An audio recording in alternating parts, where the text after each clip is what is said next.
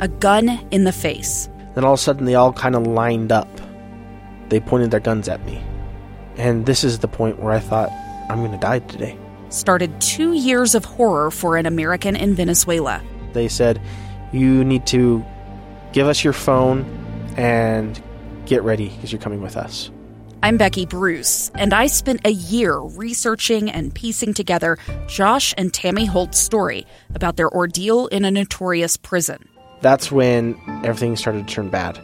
We had another pound on the door. Boom, boom, boom. And there was the police once again. You can binge all of the episodes of Hope and Darkness on KSLPodcasts.com or wherever you get your podcasts.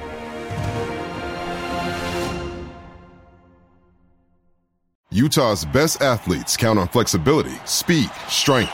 And the Jazz pick up their 22nd assist. So they count on University of Utah Health. Real Soleil puts this game away. And so can you.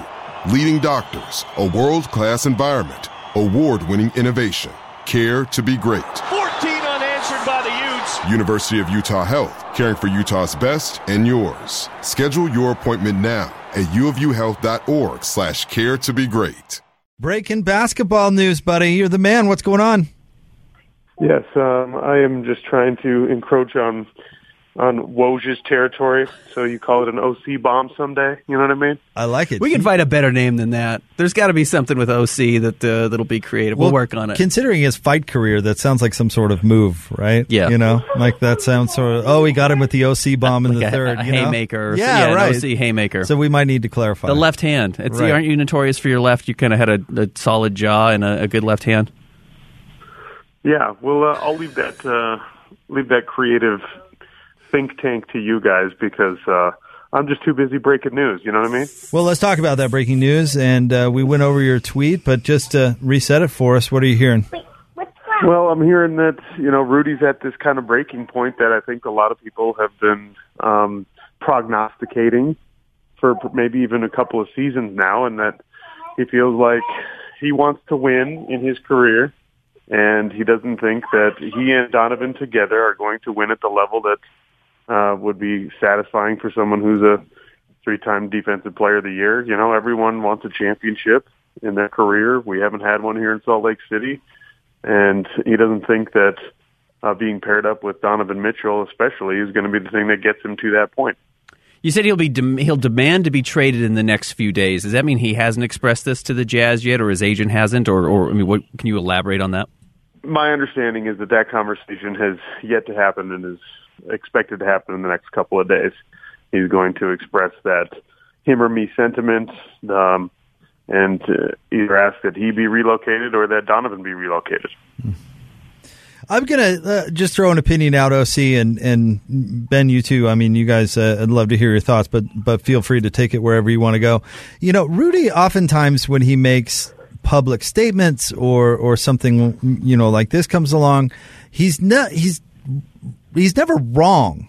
You know what I mean? He's he's never necessarily wrong. Like Donovan's defense is is one hundred percent an issue. You know where he, he came out and complimented the Phoenix Suns at the same time, obviously taking a shot at his own uh, his own kind of roster. Right down to nine games into the season, talking about not getting the ball enough, and uh, you know you can make an argument for Rudy that he's right when he talks about these things. But I always wonder you know how, how what's the smart way to go about it and and so i was a bit surprised by your news today oc because i just don't know if this is the right way to uh, accomplish what i do believe is what he wants to accomplish And you know, maybe he and his agent are formulating a better strategy than a, a simple ultimatum. right and that's why we haven't had anything. You know, this is this is from a very trusted hashtag source for me, and uh, you know, it, it could be less than 100% complete information from what Rudy and his camp are actually planning on doing. I obviously fully allow for that.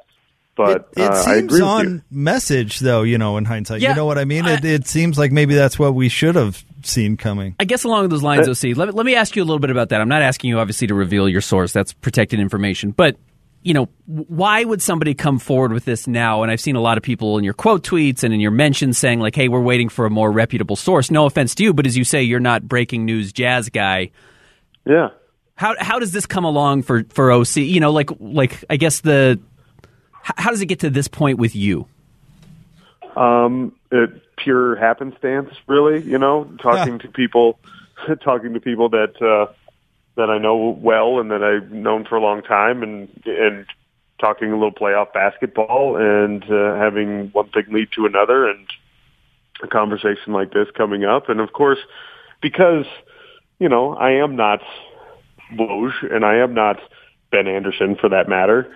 Um, I'm not Tony Jones. I'm I'm a guy who's you know buttering his bread with mostly college football and things like that right now. I'm not uh, employed technically in the local sports market, so there's there's not really like a a big advantage for for me to be breaking jazz news or for anyone to use me as a conduit to break jazz news. This is just a conversation about a team that you know I follow, root for, and whatever. And um, like I said, it's just it's just kind of pure happenstance that this conversation came up. Uh, I'm not digging up Donovan or Rudy news by by any means, and I just uh, I just had a good conversation, and it makes sense to me that Rudy feels the way that he does. Uh, so I put it out there because I expect that this conversation between him and his camp and the Jazz are going is going to happen uh, before too long, and heaven knows I don't want Ben Anderson to have the scoop. Absolutely not. I totally agree with you, OC. I'm going to spend the rest of my days scooping Ben. That's going to be my my number one uh, my number one goal. Um, another reason maybe we shouldn't be surprised, OC, is it it has felt like change is coming for a variety of reasons, and you know, uh, going back to unsalvageable and that uh, that narrative. Um, you know, it, it seems like we've known about some grumpiness with this relationship for a while. Absolutely, and you know, I, I don't think I think to be fair, right? I think that Donovan and Rudy both have worked a lot on uh, being professional and coexisting and and getting along as well as they can, and you know, maybe away from work, they they might like each other a whole lot, and just professionally, they're not super compatible. And it's not it's not just a Donovan problem and just a Rudy problem, right? It's the way that consciously or subconsciously the Utah Jazz organization has allowed Donovan Mitchell to become a defensive liability, or that Quin Snyder and his staff have uh, expected, you know, Rudy to be the guy who cleans up everyone's messes uh, on the defensive end of the floor, and there there hasn't been enough contributing to you know that effort, right? So when it, when the Jazz have a defensive breakdown, Rudy Gobert is the spearhead of the defensive efforts for the Jazz. He takes a lot of blame, right? Everyone talks about, oh, well, all you have to do is pull him out to the perimeter, and and then he's ineffective and all that kind of stuff. Well,